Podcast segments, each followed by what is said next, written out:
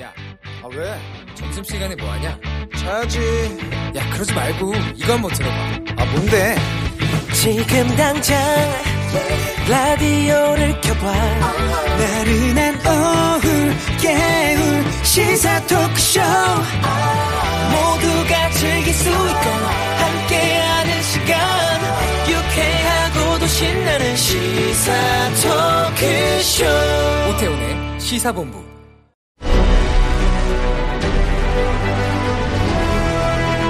김철민의 본부 뉴스.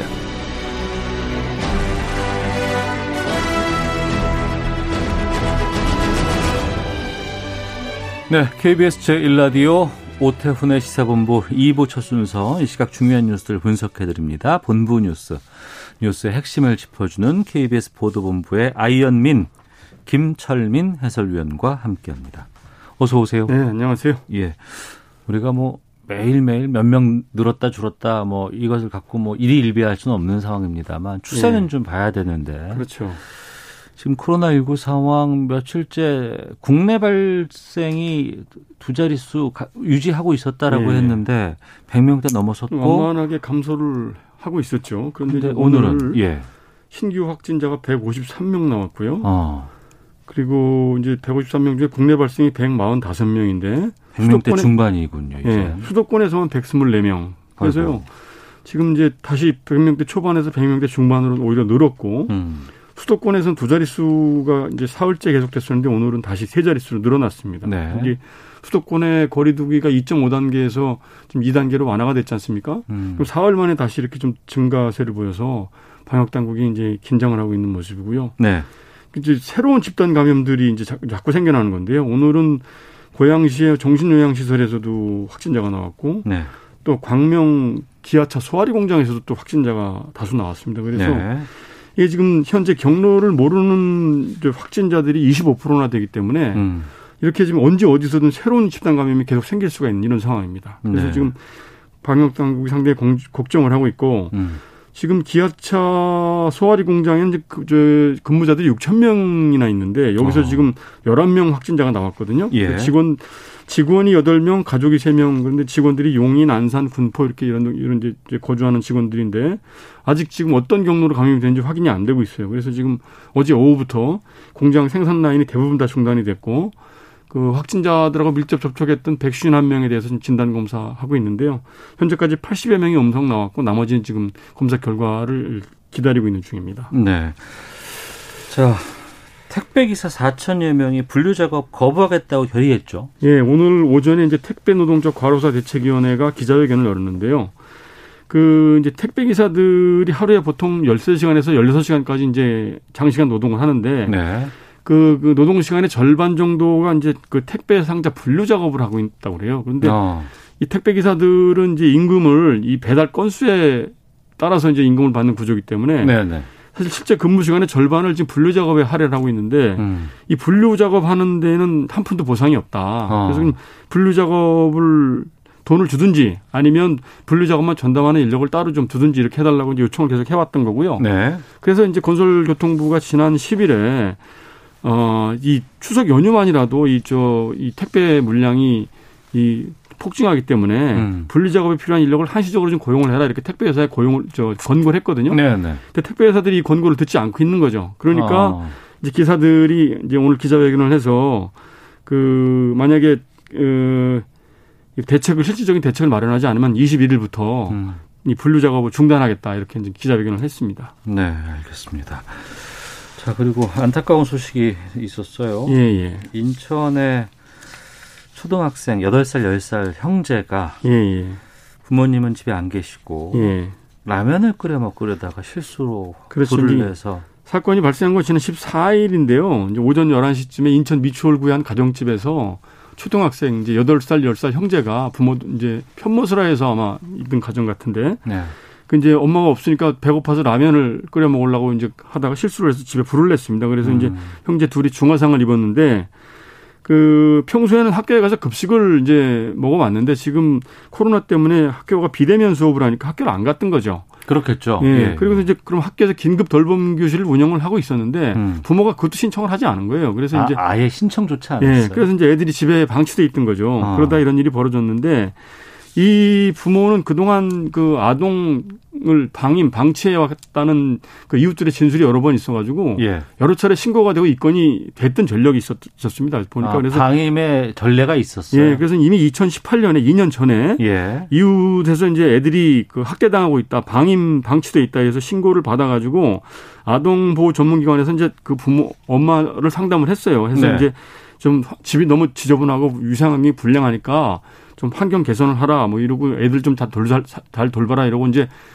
권고를 했는데 전혀 뭐 이 권고를 듣질 않은 거죠. 그래서 음. 그 장, 지난해 9월에 또 이제 이웃이 신고가 들어갔고 그래도 안 고쳐져 갖고 이제 지난 5월 달에 세 번째 신고가 들어간 겁니다. 그래서 결국은 이제 그 아동보호 전문기관에서 어 이제 아동 학대 혐의로 네. 경찰에 수사를 의뢰했고 경찰이 이제 입건을 했죠. 그래서 네. 방임 학대건이 이제 인정이 돼서 음. 그 이제 그 아동보호 전문기관에서 애들을 부모하고 격리를 해서 피해 아동을 보호하는 보호 명령을 법원에 청구를 했습니다. 네. 그런데 법원에서 예. 애들을 부모하고 격리시키는 것보다는 심리 상담을 같이 받는 게 좋겠다 해가지고 상담 위탁보호 처분을 내렸습니다. 그래서 음. 그 결정이 이제 8월 27일 날 내려졌고 이 결정 통보가 이제 지난 4일 날 어, 이제 아동보호 전문기관에 도달이 됐는데 네. 이 그래서 이제 일주일에 한 번씩 치료 받고 해야 돼요. 예, 상담을 받아야 되고 받고. 애들도 이제 1년 동안 상담을 받기로 이렇게 그렇죠. 다돼 예, 있었는데 코로나 때문에 지금 비대면 접촉을 을 중시하다 보니까 상담이 예, 예. 진행이 안 되고 이제 법원의 판결이 내려졌음에도 불구하고 애들이 계속 방치돼 있던 상황에서 이런 일이 벌어진 거죠. 아 코로나 상황이 여기에도 영향을 예, 끼쳤군요. 코로나가 낳은 비극이라고 볼 수 있죠. 아유 참 안타깝고 답답합니다. 그 현재 애들은 지금 이제 병원에 입원해서 이제 뭐 굉장히 상태가 안 좋다고 그래요. 그래서 치료를 받고 있고 지금 그 부모 뭐 엄마가 지금 이제 치료 저 간, 간병을 하고 있는데 음. 일단 저 경찰은 아동학대 혐의로 일단 입건을 했고 네. 당장 애들 지금 이제 저 간호가 중요하기 때문에 그 아동보호기관 측에서 그 이제 병원 주변에 조그만 숙박 시설을 하나 마련해서 이제 음. 그 애, 애들을 잘 간호하도록 이렇게 지금 할 조치 할 예정이라고 합니다. 예. 아유. 저는 아이들이 좀 빨리 완쾌됐으면 좋겠다는 예, 생각이 예. 드네요. 평택에서 또 이런 일이 있었습니다. 예, 예. 편의점에 차량이 막 돌진을 해서 큰 논란이 됐었는데 30대 운전자 구속 여부가 오늘 결정된다고요? 예, 이게 이제 15일 날 벌어진 사건인데 보통 그 뭐 급발진을 하거나 뭐 음주를 실수를 해서 편의점을 들이받는 뭐 이런 경우가 있었어요. 있는데 이거는 예. 이제 앙심을 품고 편의점을 차량을 몰고 이제 돌진을 해서 일부러. 예, 그래서 이제 편의점을 다 이제 이제 부숴버린 이런 이제 사고인데 지난 15일 날 오후 6시 평택시 포승읍에 있는 한 편의점에 30대 그 주부가 차를 몰고 이제 이 편의점에 몰고 들어가서 음. 어, 편의점을 다 부숴버린 사건이거든요. 그래서 이제 어떻게 된 일인가 봤더니 그, 이 편의점 주하고 이, 이 30대 주부가 3년 전부터 이 동, 같은 동네 살면서 서로 알던 사이였어요. 네. 근데 이제 해마다 이 편의점 본사에서 꿈나무 그림잔치라는 이제 사생대회를 이제 그림, 이제 그림 사생- 미술 대회. 예, 그 대회를 열고 있는데 예.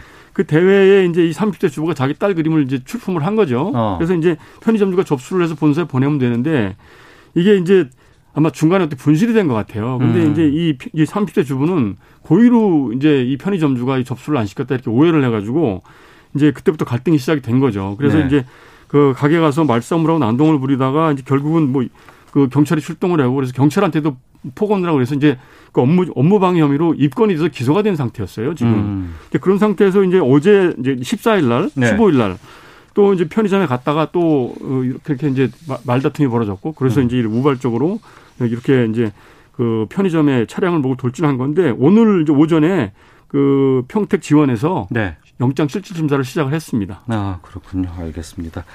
자, 본부 뉴스 이 소식까지 듣도록 하겠습니다. KBS 보도본부의 김철민 해설위원과 함께했습니다. 고맙습니다. 네, 고맙습니다.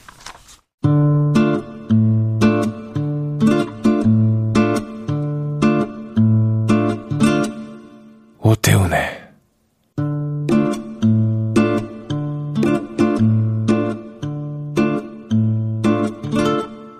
시사본부 네, 1시 4시 10분 향하고 있습니다. 시사본부 청취자 여러분들의 참여 기다리고 있습니다. 샵 9730으로 의견 보내주시면 소개해드립니다. 짧은 문자 50원, 긴 문자 100원, 어플리케이션 콩은 무료로 이용하실 수 있습니다. 팟캐스트와 콩, KBS 홈페이지를 통해서 시사본부 다시 들으실 수 있고요. 유튜브를 통해서 생중계되고 있습니다. 유튜브에서 일라디오 아니면 시사본부 이렇게 검색하시면 영상으로도 만나실 수 있습니다. 촌철 살인의 명쾌한 한마디부터 속 터지는 막말까지 한 주간의 말말말로 정치권 이슈를 정리하는 각설하고 시간입니다. 먼저 국민의힘 이준석 전 최고위원 자리하셨습니다. 안녕하십니까? 네, 안녕하세요. 예. 그리고 더불어민주당 최민희 전 의원께서는 오늘 전화로 함께하도록 하겠습니다. 최 의원님 나와 계시죠? 예, 안녕하세요. 불굴의 희망 최민희입니다. 네, 전화로 만나뵈니까 또 친근하고 반갑고 그러네요. 예. 네. 저희가 어제 확진 직원이 한 명 나와서 아, 지금 24시간 동안 이 방역 체계 좀 저희가 다 점검을 했고 아, 오늘은 지금 이 방역 그건 다 끝나고 마친 상황입니다만 그럼에도 불구하고 혹시라도 또두 분께 양해 말씀 좀 드려봤고요. 최민희 의원과는 전화로 만나도록 하겠습니다. 먼저 저희가 그 지금 정부 어, 국회 대정부 질문 진행되고 있는데요. 이 국회 대정부 질문에서 추미애 법무부 장관 아들의 휴가 특혜 의혹에 대한 질문들 집중되고 있다고 합니다. 인사청문회에서도 계속 관련된 내용들 나왔다고 하는데 관련된 인서트 먼저 듣고 두 분과 말씀하도록 하겠습니다. 국민들께 심려를 끼쳐드려서 송구스럽습니다.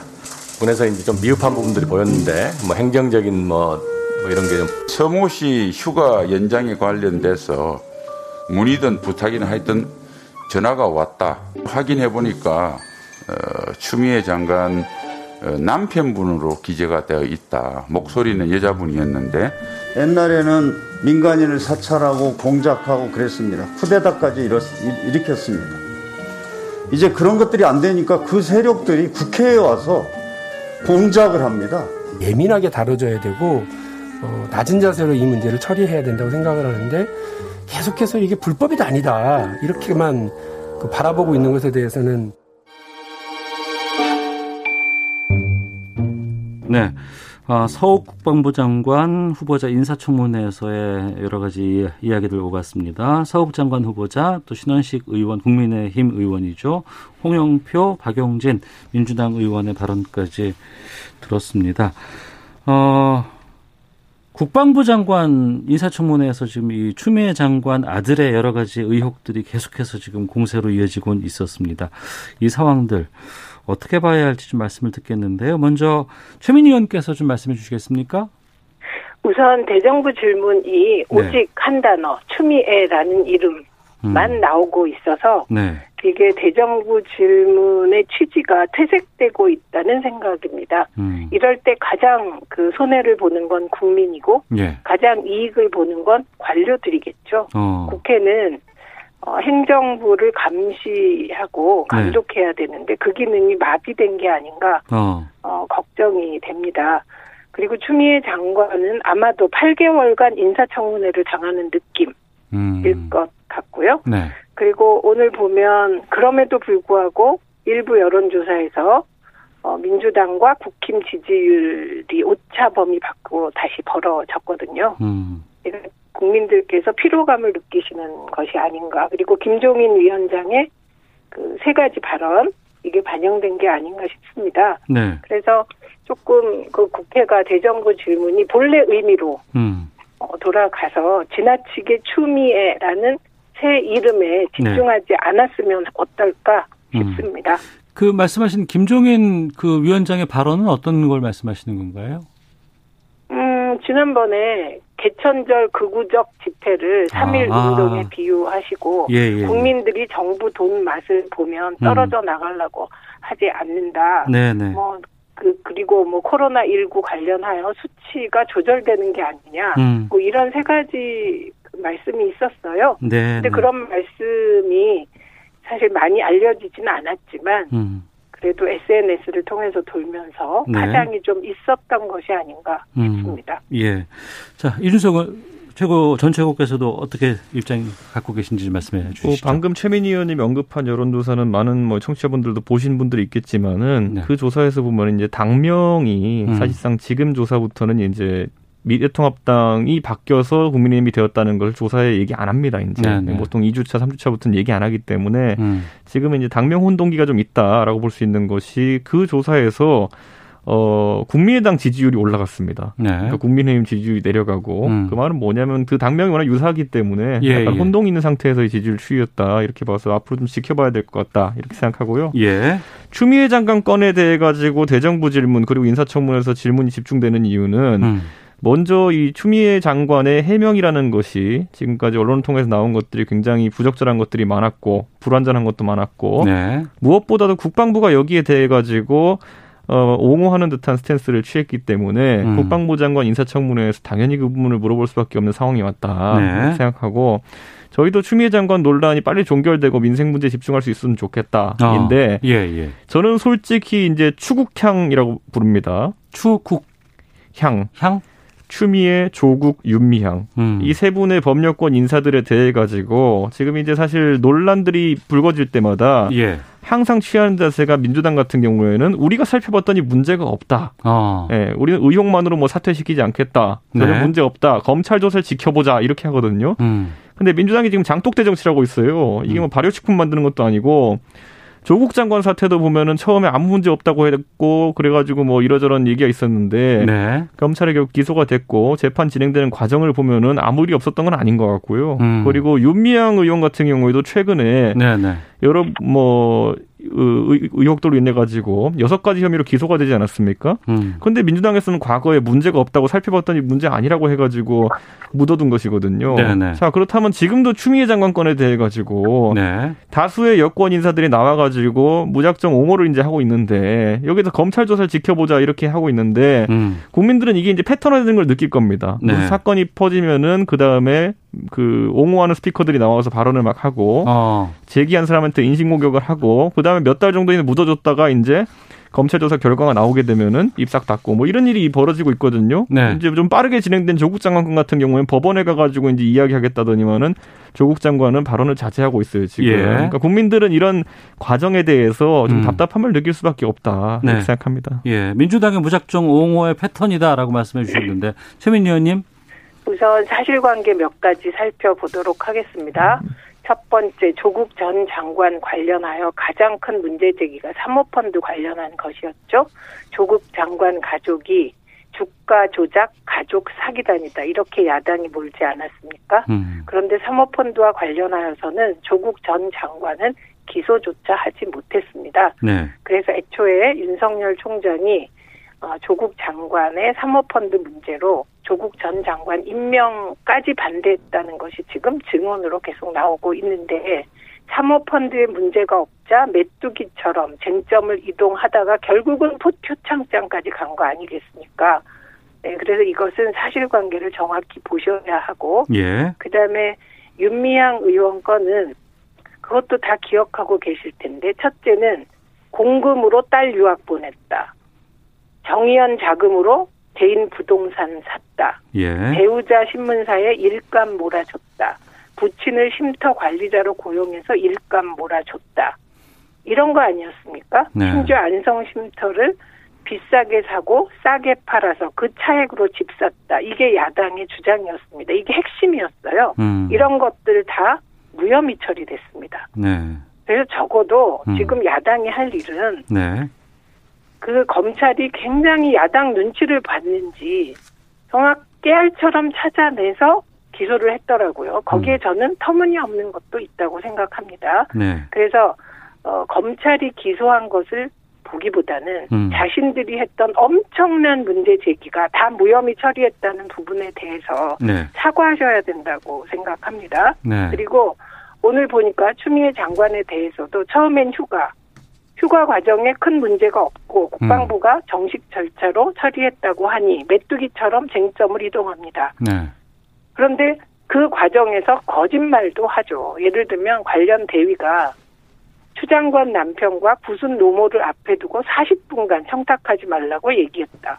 라고 얘기했는데 본인이 뒤집었어요. 400명을 두고 얘기한 거고 네, 네. 그 자리에 그 사람들도 있었던 것 같다. 있었을 것이다. 이렇게 음. 이렇게 거짓까지 동원해서 하나를 제기해서 문제가 없으면 끝내는 게 아니라 쟁점을 자꾸 자꾸 이동합니다. 네. 그래서 오늘은 심지어 추 장관의 자금 정치 자금까지 털고 있더라고요. 음. 이게 맞는 겁니까? 예. 그래서 이거는 개혁적인 법무부 장관 이- 이들에 대한 어. 이거는 먼지털이식 문제 제기 아니면 말고식 문제 제기라고 생각합니다. 그래서 국방부가 네. 사실을 얘기하면 옹호라고 하고 국방부 관계자, 과거 관계자들이 거짓말을 하면 그게 팩트인 양 크게 침소봉대하고 음. 이게 과연 언론과 정치가 할 일인가 네. 저는 심각하게 묻고 싶습니다. 예. 야당이 의혹이 나올 때까지 계속하고 해명되면 다시 또 옮겨간다라고 얘기하시거든요.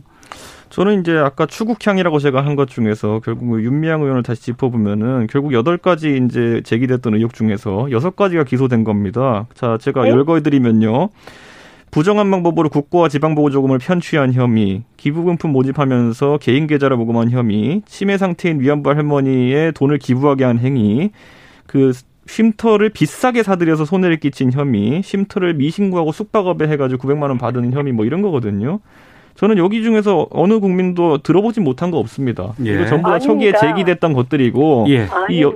어떤 게 아닙니까? 여섯 개 혐의가 이렇게 있다 그러면은 잠깐만요. 저는 대부분의 혐의가 시간 드리겠습니다. 예, 잠깐만요. 저는 대부분의 예. 혐의가 입증된 것이고 여기서 이제 아까 최민희 의원님이 언급한 것 중에 쉼터를 비싸게 그 사가지고 싸게 팔았다, 싸게 팔았다 부분 이제 기소가 안 됐다는데 비싸게 산 거는 됐어요 배임으로 지금. 그러니까 저는 이 부분에 대해 가지고 검찰이 물론 제한된 그 기간 동안 수사를 하면서 제한된 자료를 가지고 하면서 네. 기소 못한 게 있을 수 있겠지만 여기서 어떤 의혹이 지금 이제 과도하게 지적된 의혹이라는 건지 음, 저는 이. 여섯 개 혐의에 대해 가지고는 민주당이나 윤미향 의원 측이 처음부터 부인했던 것인데 결국 기소가 됐거든요.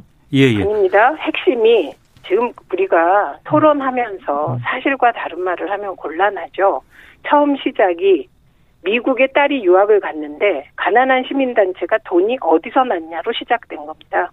아닙니다. 처음에 시작한 거는 아. 할머니가 나와서 그런 자, 말 한마디도 안 최민희 시간 했습니다. 드리고요. 아니에요, 예. 아니에요. 이준석 전. 최고 잠깐만요. 예. 말씀하세요. 딸 예. 유학비가 그 신문 지면을 채웠고요. 야당도 처음에 딸 유학비 가지고 난리를 쳤습니다. 그런데 그것이 정대협 정의연의 공금을 유용했다는 의혹이었는데요. 그거 무혐의 처리됐고요. 그리고 정대협 정의연 자금으로 개인 부동산을 구입했다. 이 의혹은 왜 현금으로 집을 샀느냐. 음. 예, 이런 의혹이 있었고요. 안성 쉼터를 시세보다 비싸게 사서 싸게 팔아서 결국 현대중공업의 기부금 일부를 유용해서 빼돌려서 횡령해서 개인집 샀다가 의혹의 세트였습니다. 그거 깨진 거고요. 그리고 배우자 신문사 그 다음에 부친 쉼터 관리자 이걸 가지고 얼마나 부도덕한 듯 몰았습니까? 예, 예, 이거 다. 기소 못했고요. 예. 그리고 중요한 거 언제 그 당시에 치매 할머니 할머니들이 치매시고 그 치매인 상태를 이용해서 준사기 쳤다. 이런 이런 보도가 있었습니까? 그때 그때 야당이 이런 문제 제기했습니까? 네, 그래서 저는 예를 들면 그 보조금, 기부금 내역 같은 거를 국세청에 네. 허위 공시하거나 공시 누락했다. 이건 무혐의이긴 하지만 예. 이런 것들에 대해서는 정의연도 일부 실수를 했다 인정한 것입니다. 그리고 음. 안성쉼터를 시민단체 등에게 숙박비를 받아서 미신고 숙박업 운영했다. 이건 진짜 코미디 아닙니까? 저 제가 지금 들어올 텐데요. 그 지금 저희가 추미애 장관의 그 대정부 질문에서 여러 가지 얘기들로 지금 시작을 했다가 갑자기 지금 어, 윤미향 의원 쪽으로 지금 이거 확 지금 이게 어 여러 가지 검증 같은 것 확인하는 것들 지금 두 분께서 말씀을 해주고 계시는데 이건 저희가 나중에 또 아마 재판이 진행되거나 할 때 또 다룰 부분들이 있을 것 같아서 다시 좀 돌아오도록 하겠습니다. 두 분 괜찮으시겠습니까? 예, 그렇죠. 예, 예. 자, 그런 와중에 지금 또 몇 가지 얘기가 나오는 게 이제 여당 의원들이 그 추미애 장관의 이 의혹에 대해서 이제 해명하고 변호하는 입장에서 여러 가지 무리한 옹호가 나왔다라는 얘기가 있습니다. 뭐 홍영표 의원의 쿠데타 발언부터 뭐 어제 그 박성준 원내대변인의 장 안중근 의사의 말을 몸소 실천했다. 여기까지 좀 좀 너무 나간 발언들이 나오고 있어서 이게 더 사태를 키우고 있다라는 지적이 있다고 하는데 여기에 대해서 이준석 최고께서 말씀해 주시죠. 저는 이제 그 옹호를 하는 과정 속에서 국민 정서와 반하는 발언들이 많았다 이렇게 네. 생각하고요. 아까 열거하신 쿠데타라든지 아니면 박성준 의원의 안중근 의사 발언이라는 거.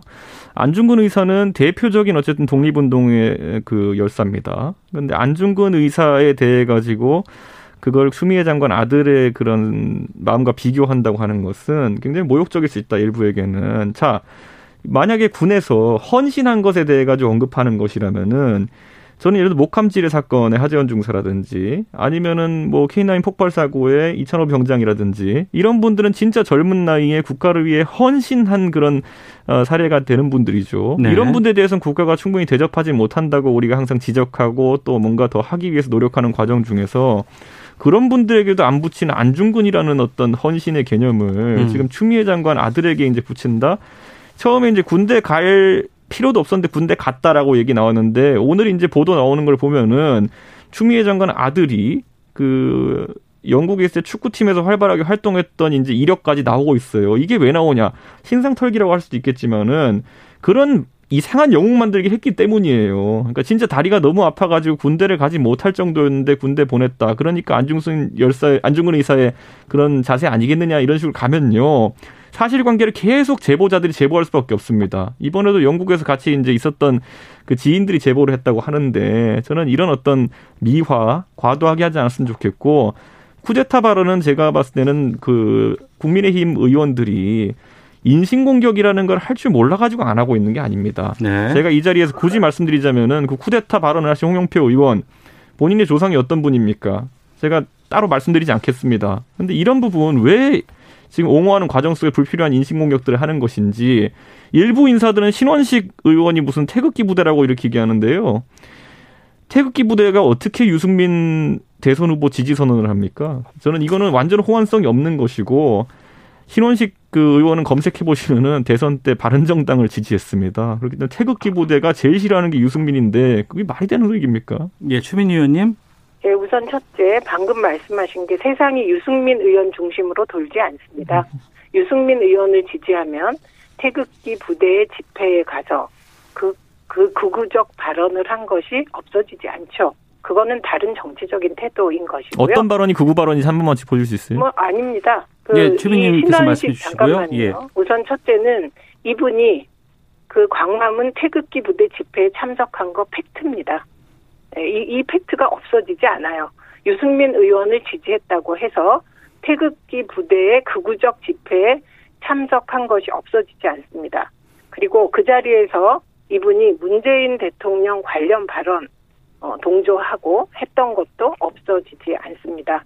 저는 유승민 의원이 문재인 대통령을 뭐 탄핵한다든가 하야해야 한다든가 뭐 이런 식의 발언을 한 기억은 없습니다. 그래서 별개의 태도라고 생각하고요. 그 다음에 안중근 의사의 말을 몸소 실천했다. 이 발언 오버했습니다. 네. 이거는 뭐 옹호의 여지도 없고요. 음. 그냥 말 잘못했습니다. 네, 그런 거고 이 쿠데타 세력 발언은 약간 판단이 다릅니다. 왜냐하면 추미애 그 장관이 대표 시절에 박근혜 국정농단 과정에서 기무사 쿠데타 관련 발언을 한 일이 있습니다. 그런데 그게 조현천 님이 잡혀오지 않으면서 수사가 중단됐고 이 부분과 관련하여 윤석열 검찰이 굉장히 의심받고 있죠. 수사 의지가 있느냐 이런 식의. 음. 그래서 예를 들면 홍영표 의원이 했던 쿠데타 세력 발언이 그럼 과연 쿠데타 세력이 아닌가 긴가? 예, 이 부분은 뭐 이게 그 그저 말을 잘못했다. 뭐 이렇게 보기는 어려워서 네. 이 부분은 오히려 국방위에서 음. 홍영표 의원의 발언을 조금 상임위에서 꼼꼼하게 따져보면 어떨까 이렇게 생각합니다. 아, 예. 전체적으로 보면 어, 공격하는 야당 의원이나 음. 옹호하려고 하는 여당 의원이나 네. 자기가 하는 말은 팩트에 근거해야 되고 그리고 그걸 규정할 때도 정확해야 한다. 음. 네, 이렇게 말씀드리고 싶고 특히 안중근 의사와 비교한 말을 네. 몸소 실천했다는 부분은 음. 저로서는 원내 대변인이 지나치게 오버했고 그리고 네. 본인이 사과한 것으로 아는데 음. 다음부터 이런 일이 발생하지 않도록 각고의 노력을 해야 될 것으로 봅니다. 알겠습니다. 이준석 최욱께 시간 드리고 저희 다음 주로 넘어가도록 하겠습니다. 저는 예. 쿠데타 발언만 하더라도요. 음. 그 당시에 뭐 조사나 수사를 통해 가지고 밝혀진 것이 아무것도 없는 상황이고 그 쿠데타의 본질을 살펴보면 어떤 게 있냐면은 결국에는 박근혜 정부의 직무를 정지시키는 쿠데타를 하겠다라는 거거든요. 친위 쿠데타 형식도 아니었어요. 그러니까 저는 그런 부분에 대해 가지고 여당이 아직까지 그런 부분을 믿고 있다고 하는 것 자체가 음. 굉장히 뭐 대결적인 구도고 그리고 음모론적인 시각이다. 저는 이렇게 보는 것이고 저는 아까 신원식 의원에 대해 가지고 얘기한 부분은 상당히 골치 아픈 것이 왜냐하면은 태극기 부대에 집회에 갔다 이렇게 얘기하시는데 작년에 있었던 그 광화문 집회라고 하는 것은요 태극기 부대만이 참석한 것이 아니었습니다. 여섯 개 분파가 있어가지고 각각 따로 참여한 집회였고 신원식 의원이 탄핵을 얘기했다고 해가지고 태극기 부대라고 주장하는 것 같은데 사실 탄핵이라는 주장과 극우 극좌 이념적 성향이랑은 전혀 상관없는 겁니다. 문재인 대통령이 하는 일이 마음에 안 들면은 그의 하야나 탄핵을 얘기할 수 있는 거고 그 주장이 과하다 할 수는 있겠죠 누군가는 그런데 거기를 그걸 잣대로 해가지고 누가 극우다 누가 태극기 부대다 이렇게 가르는 것 자체면 그럼 박근혜 정부 시절에 그럼 박근혜 물러나라 하야하라 외친 사람들은 전부 다 극좌입니까? 저는 그런 식의 인식 자체로 이념적 잣대를 가져간다고 하면은 대한민국의 상당히 많은 숫자를 태극기 부대로 모는 것인데 저는 그렇게 이분법적인 사고로 가진 않았으면 좋겠습니다. 알겠습니다. 아니, 아닙니다 이거는. 최민님 네, 저희 그냥 넘어가시면 안 됩니다. 예. 잠시 뒤에 제가 시-. 시간을 따로 드리겠습니다. 예, 저희가 알겠습니다. 예, 헤드라인 예. 뉴스 듣고 기상청 교통정보 확인하고 와서 두 분과 다시 한번 말씀 나누고 다음 주제 또 넘어가도록 하겠습니다. 최민님 네. 잠깐 좀저 기다려 주세요. 네. 예, 고맙습니다.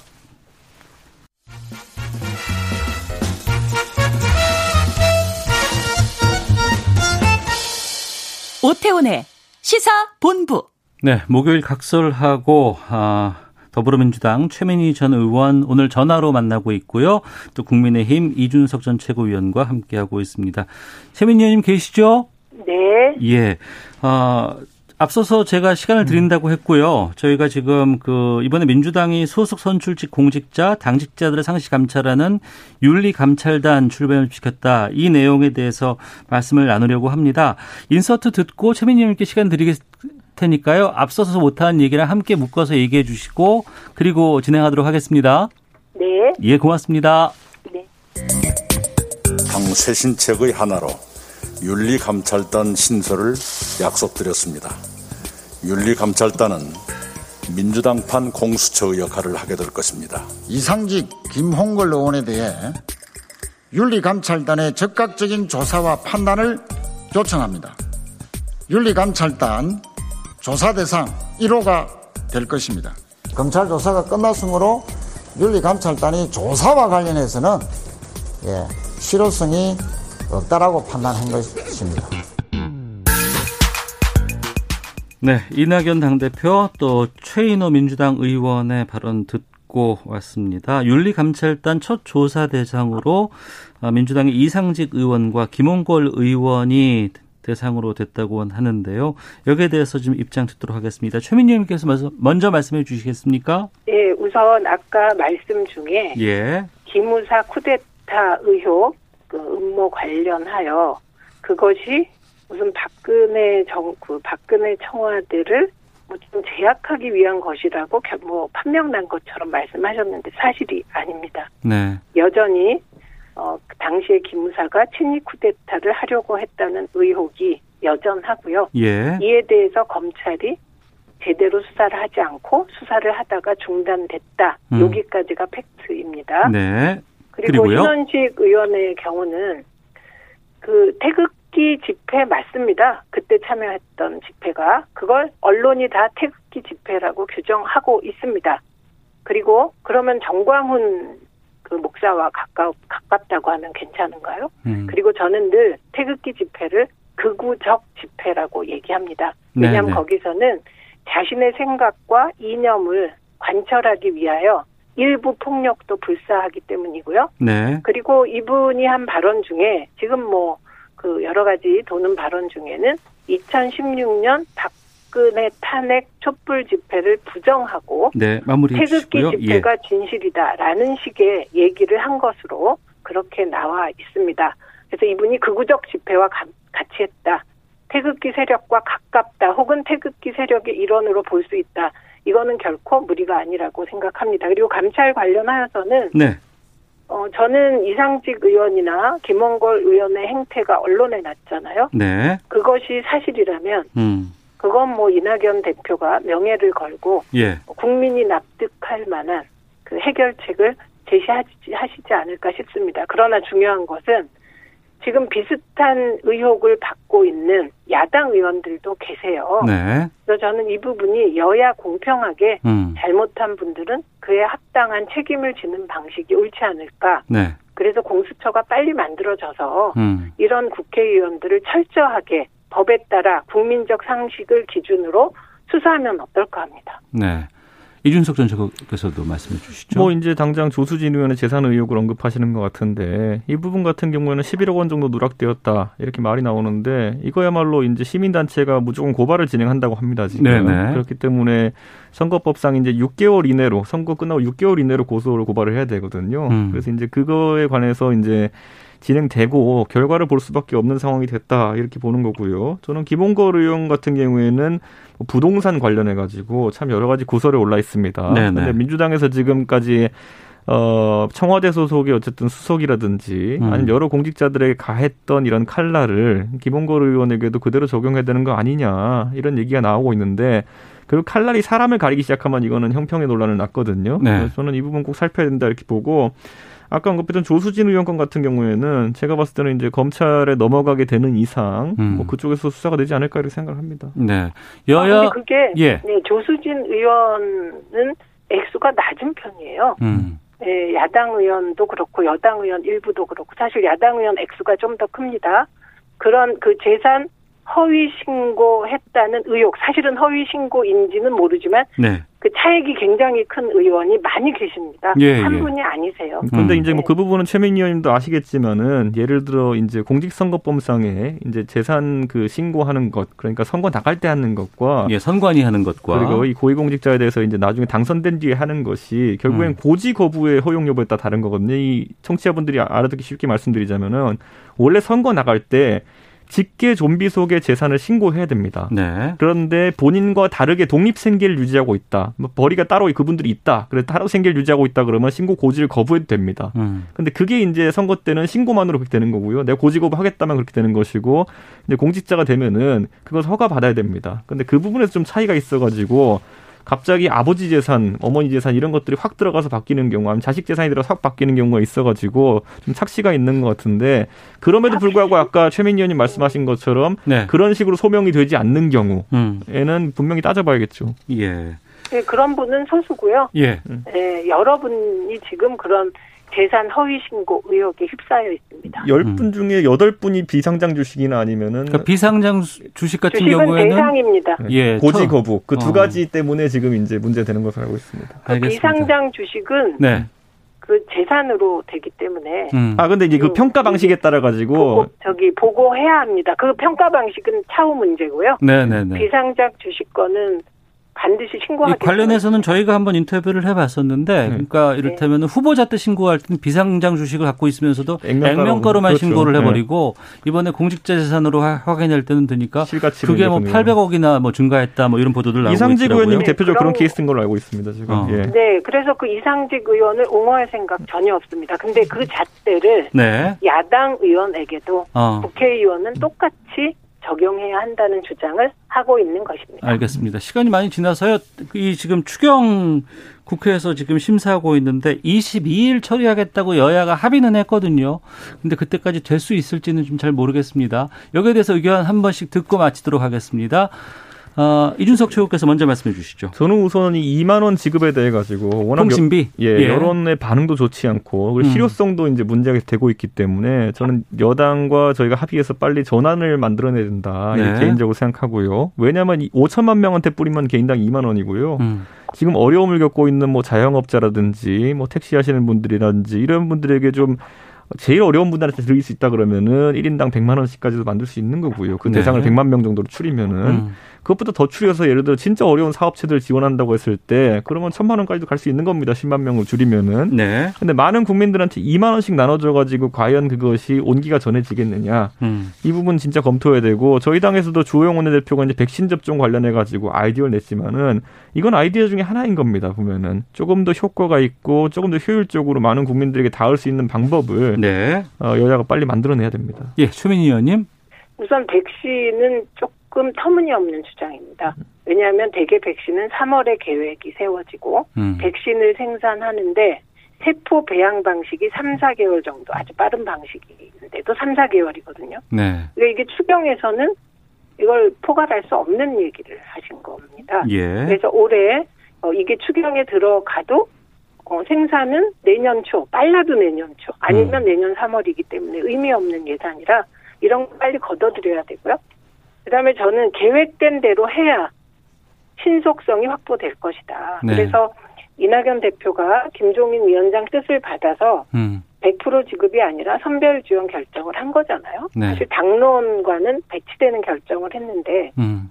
이런 정도면 김종인 위원장께서 이낙연 대표의 주장을 일부는 받아들이는 그런 아량도 필요하지 않은가 싶습니다. 그리고 예. 1인당 2만 원이면 한 가족 8만 원이라 음. 도움되는 분들도 많이 계실 거라고 생각합니다. 결정된 대로 하는 것이 신속하게 어, 지급하는 방식이 될 것이다. 이렇게 봅니다. 알겠습니다. 각설하고 여기서 마치도록 하겠습니다. 최민희 전 더불어민주당 의원, 이준석 국민의힘 전 최고위원과 함께했습니다. 두 분 오늘 말씀 고맙습니다. 네, 감사합니다. 고맙습니다.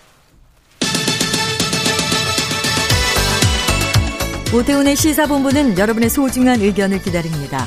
짧은 문자 50원, 긴 문자 100원의 정보 이용료가 되는 샵 9730, 우물정 9730번으로 문자 보내주십시오. KBS 라디오 앱 콩은 무료입니다. KBS 라디오 오태훈의 시사본부.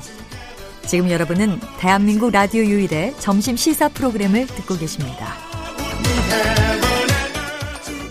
네, 사회에 존재하는 다양한 이슈에 대해서 가감 없이 생각을 표현하는 시간입니다. 김선영의 세상의 모든 리뷰. 아, 김선영 문화평론가 오늘 전화로 만나겠습니다. 안녕하십니까? 안녕하세요. 예. 지난해 10월이었습니다. 아, 네. 많은 분들이 좋아하셨던 케이팝 스타 중에 하나였던 설리가 세상을 떠났습니다. 그런데 그의 일주기를 앞둔 이 시점에 최근 지상파 방송사에서 다큐 프로그램으로 고인의 삶을 재조명하는 프로그램을 냈다고는 하는데 네. 이게 논란이 상당했고 이게 뭐 지금 온라인에서 설전까지 벌어지고 있다고 해서 좀 살펴보려고 합니다. 네네. MBC에서 만든 다큐플렉스라고요? 네네, 그렇습니다. 어떤 내용이었어요? 네. 일단 내용 자체는 이제 고인에 대한 추모의 성격을 지닌 방송이었어요. 네. 그래서 이제 설리의 모친인 김수정 씨를 비롯해서 고인의 가족과 그 또 절친했었던 지인들이 직접 출연을 해서 인터뷰를 했고요. 음. 또 고인의 생전 활동 영상과 육성을 들려준 그런 방송이었고요. 네. 그러니까 전반적으로 설리가 굉장히 어린 시절에 연예계 데뷔를 했잖아요. 네. 그래서 굉장히 좀 대중의 시선에 이 어린 나이에 노출이 돼서 음. 그리고 쭉 성인이 된 이후까지 활동을 이어 나가는 동안 어떻게 그런 대중의 시선에 노출돼서 좀 괴로워했는지, 네. 고통스러워했는지 음. 그런 점들을 좀 짚어본 방송이었어요. 네.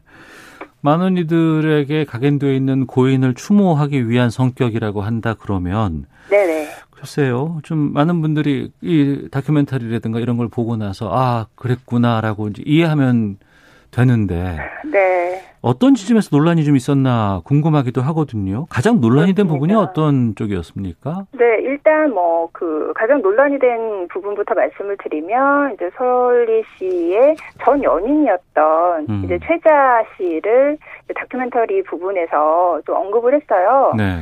그러니까 설리 씨 같은 경우 이제 스무 살 성인이 되자마자 열애설이 터지고 음. 그런 다음에 더 좀 자극적인 어떤 보도에 주목을 받았기 때문에 네. 이 부분에서 굉장히 고통스러워한 내용을 이제 다큐에서 조명을 했는데요. 음. 이제 문제는 이 부분을 조명을 할때 이제 그 어머니가 직접 뭐 열애설이 나기 전까지는 온 가족이 다 행복하고 좋았어요. 음. 이런 목소리를 들려줬는데 이 부분이 사실은 어떤 그 설리의 가족이 또 설리와 설리의 가족이 그런 그 열애 상대 때문에 네. 좀 고통스러워했다라는 취지로 오해 여지가 있잖아요. 어. 네.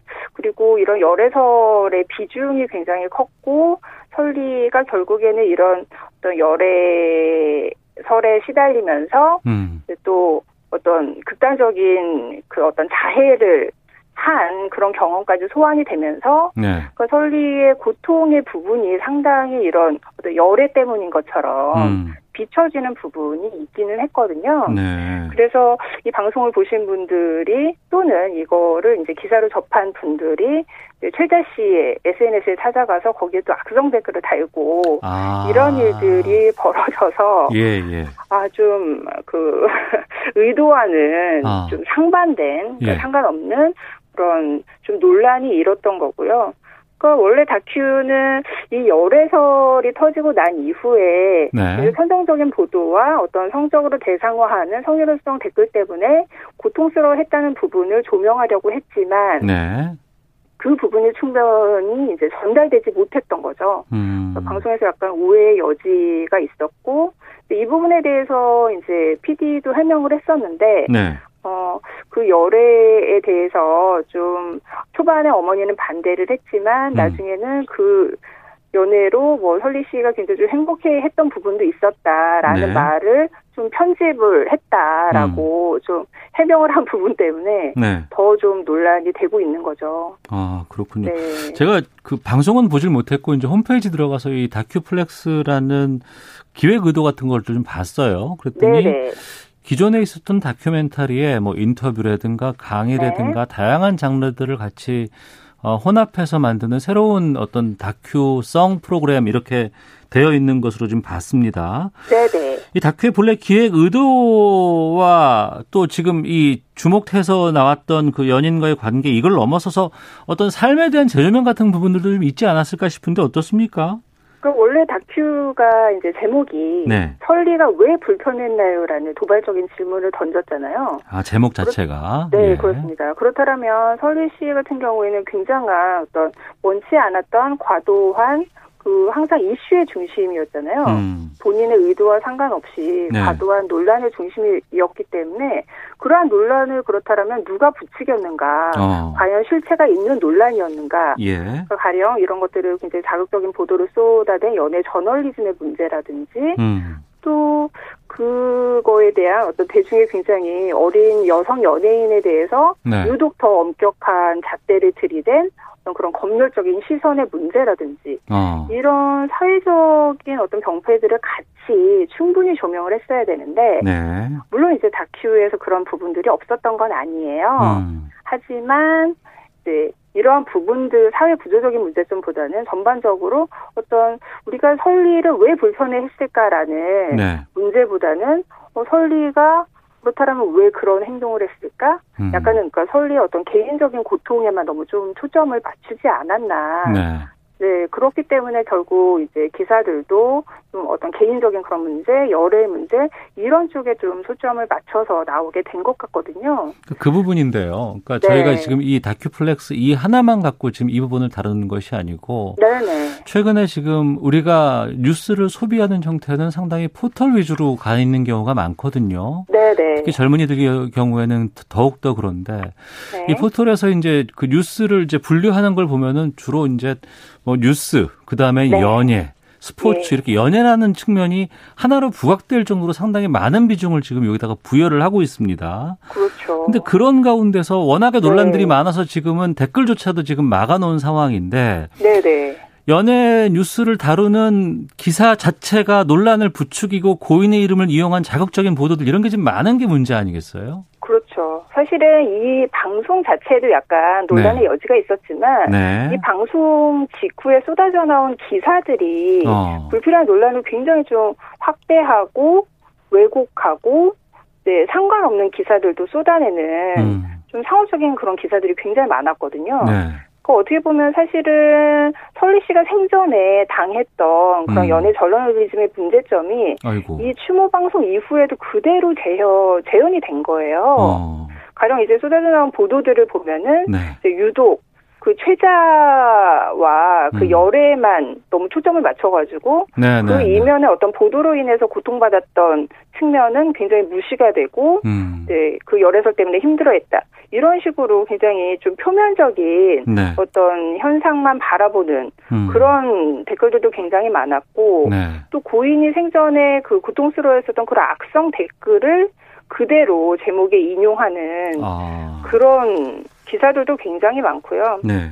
또 설리 씨 같은 경우에는 그 SNS를 관찰하면서 그대로 받아쓰기 하는 기사들이 굉장히 많았잖아요. 아. 어, 최근에 사실 연예 저널리즘의 가장 큰 문제가 네. 그런 식으로 연예인들의 SNS를 팔로워를 하면 팔로잉을 하면서 음. 그거를 그대로 기사화를 무슨 일이 있을 때마다 그대로 기사화하고 네네. 또 거기에 달리는 어떤 악성 댓글들까지 그대로 인용을 해서 아. 보도를 하는 예, 예. 그러니까 그건 어떤 언론이 가져야 어떤 최소한의 어떤 취재 같은 것들은 찾아볼 수가 없고 네. 그대로 그냥 따옴표로 받아쓰기를 하고 인용을 하는 거잖아요. 음. 그런 기사들이 너무나 많이 쏟아지기 때문에 네.